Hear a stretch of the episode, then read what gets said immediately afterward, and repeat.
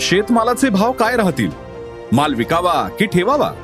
Market trend राष्ट्रीय आंतरराष्ट्रीय घडामोडींचा बाजारावरचा परिणाम. जाणून घेण्यासाठी ऐका अॅग्रोवनचं शेत मार्केट पॉडकास्ट. रोज रात्री आठ वाजता अॅग्रोवन डॉट कॉम आणि भारतातल्या सगळ्या अग्रसर पॉडकास्ट स्ट्रीमिंग प्लॅटफॉर्मवर.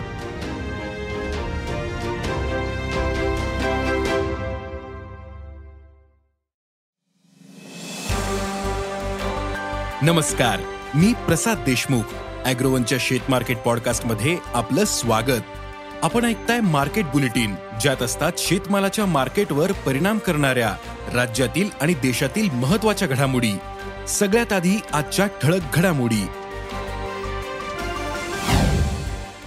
सोयाबीन दरात चढ उतार कापूस दर दबावात मका आवक घटली लसणाचे भाव तेजीत आणि लाल कांद्याचे उत्पादन वाढल्याने दर दबावात आलेत. महाराष्ट्रात नाफेडने कांदा खरेदी सुरू केली पण नाफेडची खरेदी केवळ नावापुरती सुरू असल्याचा आरोप शेतकरी करतायत. आता नाफेड गुजरातमध्येही कांदा खरेदी सुरू करणार. आहे मग नाफेडच्या कांदा खरेदीचा बाजारला आधार मिळेल का? कांदा दर पुढील काळात सुधारतील का? पाहुयात बुलेटिनच्या शेवटी.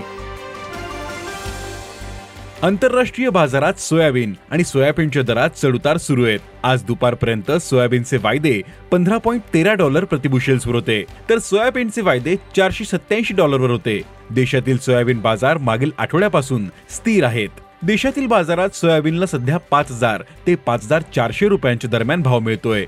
सोयाबीनच्या दरातील वाढ कायम राहील असा अंदाज सोयाबीन बाजारातील अभ्यासकांनी व्यक्त केला आहे तीन दिवसांच्या सुट्टीनंतर आज अनेक बाजार समित्या सुरू झाल्या. पण आज कापूस बाजारात संमिश्र चित्र होतं. कापसाची आवक आजही कमी होती. पण दरात सुधारणा दिसली नाही. कापसाला सात हजार आठशे ते आठ हजार तीनशे रुपयांच्या दरम्यान भाव मिळाला. बाजारातील कापूस आवक पुढील काळातही मर्यादित राहिल्यास कापसाची सरासरी दर पातळी वाढू शकते असा अंदाज व्यापारी आणि कापूस बाजारातील अभ्यासकांनी व्यक्त केलाय. देशातील बाजारात सध्या मक्याची आवक कमी दिसते. पण मका दर काहीसे नरमलेत. मक्याची आवक पुढील महिन्यापासून वाढेल. रब्बीतील मका एप्रिलपासून बाजारात येईल. त्यामुळे व्यापारी आणि उद्योग या नव्या मक्याची वाट पाहतायत. परिणामी सध्या मक्याला दोन हजार सत्तर ते दोन हजार दोनशे रुपयांपर्यंत दर मिळतोय. यंदा मक्याला चांगला उठावे. त्यामुळे मक्याचे दर ऐन अवकेच्या हंगामात हमीभावाच्या दरम्यान राहतील असा अंदाज जाणकारांनी व्यक्त केला आहे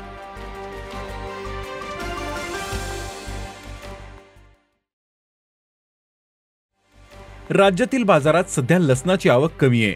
त्यामुळे लसणाला चांगला दर मिळतोय. पुणे मुंबई कोल्हापूर आणि नाशिक या बाजारांमधील आवक काहीशी अधिक दिसत असली तरी सरासरीपेक्षा कमीच आहे. त्यामुळे लसणाला प्रति क्विंटल चार हजार ते सहा हजार रुपयांच्या दरम्यान भाव मिळतोय. पुढील काळातही लसणाची आवक मर्यादित राहण्याचा अंदाज आहे. त्यामुळे लसणाचे दर टिकून राहू शकतात असा अंदाज व्यापाऱ्यांनी व्यक्त केला आहे देशातील लाल कांदा उत्पादन वाढल्यामुळे दर पडलेत. फेब्रुवारी महिन्यापासून कांदा अवकेचा दबाव जास्त होता. त्यामुळे कांदा भाव अगदी दोनशे रुपयांपासून सुरू झाले. उत्पादन खर्च प्रति क्विंटल एक हजार पाचशे रुपये येतो. महाराष्ट्रातील शेतकऱ्यांना कांदा दर पडल्याचा सर्वाधिक फटका बसलाय. कारण कांदा उत्पादनात महाराष्ट्र देशात आघाडीवर आहे.